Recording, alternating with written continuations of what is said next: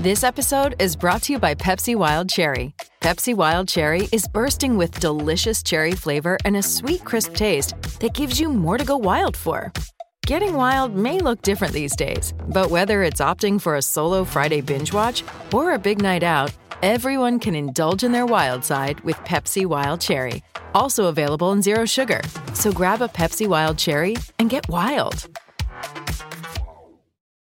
Want to witness the world's biggest football game? Head to iCanWin.com.au, predict Australia's score with a crystal ball, and it could be you and a friend at the FIFA World Cup Qatar 2022 semi finals, all thanks to McDonald's. Maccas, together and loving it. TNC's apply.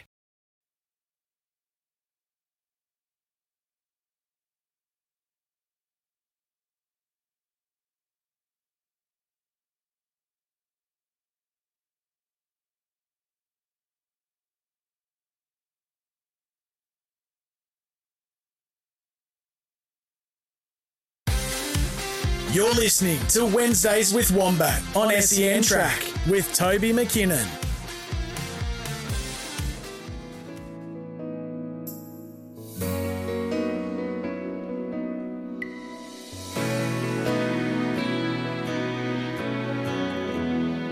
Well, there's a little boy waiting at the counter of a corner shop.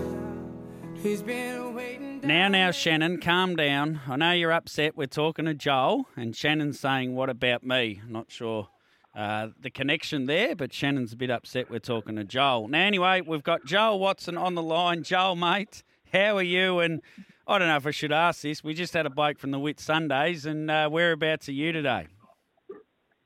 Uh, g'day, Toby. It's great to be on the show today. Um, yeah, I'm uh, ringing in from uh, up at the snow today, up at Mount Buller, uh, with kids uh, in a school snow sports. So just up here supporting the kids and uh, skiing around, and uh, yeah, great spot to be. Are you getting back for the weekend, mate, and you're heading up to Sydney? Yeah, so we're leaving up here on Friday, and then we'll head up to Sydney. Um, so a few of us owners are going to be on track uh, Saturday night, so it'll be great to see the horses go around and no matter the result, it's just a great outcome to be able to get two horses up there into a final. Yeah, hundred percent. We might uh, wind back a little bit here. So, what what was your first involvement in a harness racing, and, and what got you interested in going on the sport? Uh, well, my my mother's family's had a history in harness racing over the time. Her father was involved, and then her siblings were involved as well. Um, my uncle, the late Uncle Norman, he was a uh, a driver and trainer at different stages, and then later in life become a breeder. And he actually bred uh, Manifold Bay, I think the horse's name was. Yeah. Um, but then he actually passed away just before it actually hit to the track. So I think the story goes he bred from the same mare about three or four uh, horses that ended up being not much good and after he passed away, uh, Manifold Bay was what was left on the ground. Um, so uh, that's how I originally sort of had a loose connection to the sport. Um, but then uh, a few years ago, Shannon Nixon had uh, invited me into a horse um, with another couple of blokes from Bacchus Marsh, Shane Cook, and that we were buying a horse to give a share to Father, Gla- uh, Father Brian Glasheen. Um, we bought that uh, horse out in New Zealand, and originally it raced over in New Zealand. Uh, it's called Triple Eight. So we've had a great experience with Triple Eight, and from that, with the the enjoyment that we had, uh, we've just sort of kept getting involved with more horses along the way, and it's been a great experience. Okay, so Norm, your uncle Norm was. I'm not even sure how to pronounce this. Is it Sait? S A I T is Yeah. the family name. Yeah, correct. Yeah, that's the family name, Norman Sait. Um, he drove horses in Australia when he was a young fella, and then he'd actually gone over to the UK and lived over there for about 30 years, um, and then come back here. Uh, would have been the late 80s, early 90s. Uh, brought his wife back, Linda, and two girls, and settled back into Australia, and just was breeding horses up out here. So, the the mare that uh, Natalia Castle, who was the mother of Manifold Bay, was bred by a family called the Castle family, and they've sold many yearlings over many years. Are you aware of that fact? No, I'm not. I wasn't uh, aware of that one, but I think one of our horses is uh, related into that family. Yep. So you, you've you've had the share in Triple Eight, and then the Nutrien Equine sale comes along, and you go to the sales, and uh, you walked away one hundred thirty four thousand five hundred dollars lighter in the back pocket, mind you. And lot twenty one was presented by the Castle family, for, and was purchased with twenty two and a half thousand dollars, and its name is Matriarch. So tell us tell us a bit.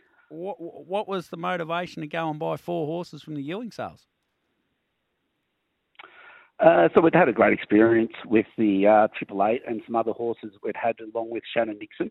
Yep. Um, so we'd gone there with the intent to buy fillies, um, just with we're able to race them and post racing potentially they got another career there in the uh, uh, with some breeding from. Yep. Um, we selected out a few. I'd uh, gone through the catalogue and looked at a few and liked a couple. Um, and we'd had some advice from other people, um, Grant Shoemaker, Paul Nixon, and Shannon Nixon.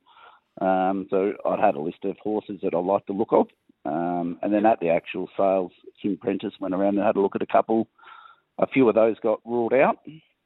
Um, and then so we ended up with a list of potential horses that we liked the look of and whatnot that we were going after on the day. Um, we didn't have a, any amount of horses in mind that we were going to buy or not going to buy. Um, and just one thing led to the other, and we ended up with four in total. So there's a definite racing and breeding and decision as well. And I was sus- suspect on that because they're all very well bred. In particular, uh, the Sun Beach Somewhere National Gallery. Uh, there's some sort of foundation-looking mares, if that makes sense, like your first mares that you get that could breed for generations and generations.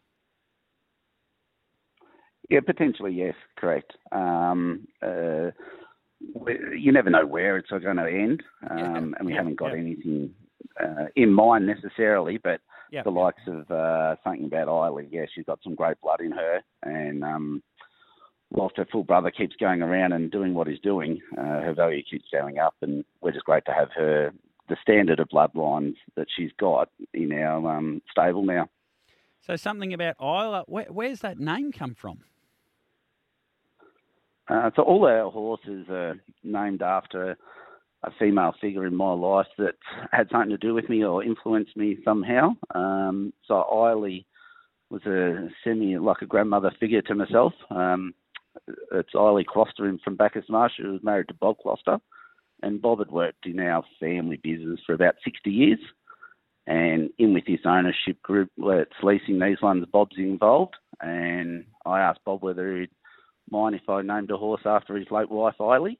Um, and he was more than happy. So, that's so how she, uh, the stable name's Eiley and the racing name's something about Eiley. Um, and that all the other horses that we've got, um, they're all named after an individual there. And we try and have the racing name somehow tied into the actual person. That's beautiful, mate. I love that. Uh, yeah, it's not too bad. Sometimes you come up with a bit of a shocker of a name, but um, yeah, well, hopefully it'll uh, keep going on. So, oh, you've had some great success with Triple Eight. You, they, you yet to win a race. These two fillies that have raced, that they've had eight starts between them for four placings. Even if it was at Bendigo the other week with Matriarch, is it going to mean something a bit more to win a race with these horses, even if it's a seven thousand dollar race? Uh, not in particular. I think it's just great to see them go around. Um, when you've had a horse like Triple Eight with how good he's gone and yeah. the races that he takes you to, um, uh, it's to win a race at Bendigo. It all it is very important to me. Um, and it's more of a reflection that potentially, yeah, you have been able to spot out a horse that's um, gone well and is able to hit the peak of its career. And not necessarily everyone's going to race around in a Dominion final. Yeah. And that someone's peak of what their ability can be might be running around on the 7th at Bendigo on a Wednesday night. And so long as it performs to the best of its ability, I'll be more than ecstatic. Whereas if you had a horse that potentially was able to make the Inter Dominion that wasn't performing to the peak of its ability, potentially if it lost that race, that's a letdown. Yeah, yeah. Whereas a horse that maybe was never going to make it in life that's able to win a, a maiden at Bendigo, um, you can be ecstatic about. And the likes of what those four horses that we did buy at that sale, one of them has got great bloodlines, but potentially it's not the best horse of all time. But if it was able to make a race and uh, qualify, potentially that's its um, goal in life. Yeah. And it would be as happy seeing that as a result as what we are seeing one of our horses win. So, so just hope that all of them have the most best opportunities that they can get. Yep, hundred percent. So how excited are you for Saturday night? And I know you're just going to say you're happy to see him go around. You've mentioned it a couple of times, but at the top of the long Menangle straight, I think you'll be standing up out of your chair and having a cheer because both of them went pretty well in the heat. They ran third and fifth, and uh, I think they won't be too far away at the top of the straight anyway.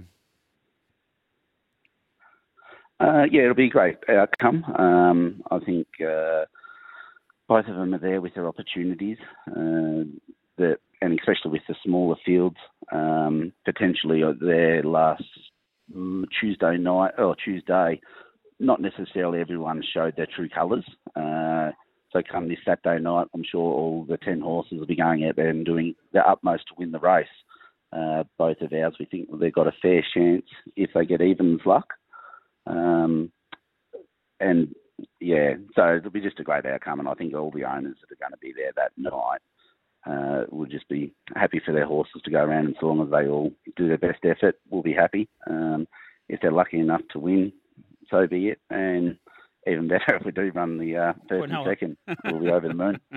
it would be pretty magic. If, yeah, it'll be a great outcome, but, uh, but yeah, um, a dead heat, mate, even better. Uh, that would be something to behold if you could dead eat it. Yeah, that'd be. yeah, it'll, it'll, make a good storyline, but uh, yeah, we'll wait and see. We'll just uh, yeah see how the horses go. Hopefully, they all show, uh, turn up on the night ready to race and don't carry on too much off the text machine. Perfectly summed up, Joel. Best of their ability. You just want your horse to race the best it can. Patrick from Melton. Mate, uh, thanks a million for coming on. It's been a really good chat, actually. And uh, I think from listening to that, there'll be a lot of people a little soft spot for number five, something about Eiley. Eiley. It's it's a real, uh, it's yeah. a hard word to pronounce. Yeah, Eiley, Eiley. Yeah, Eileen was a great. Eileen. Yeah, yeah. Eileen was a great lady, and uh, she supported Bob all her life, and yeah, it'll be great to see her come home, and, and the same with Matriarch. Both of them are great horses, and uh, they, hopefully they have a, a long and wonderful career. Very good, mate, and hopefully you do too in harness racing as well. So we, we welcome you with open arms into this sport, and uh, look forward to meeting you at the track sometime soon. And if you're anything like some of your cohorts, uh, we'll have a beer or three as well. It'll be a great night. Thanks for that, Toby. Thanks for having me on. No worries. There is Joel Watson.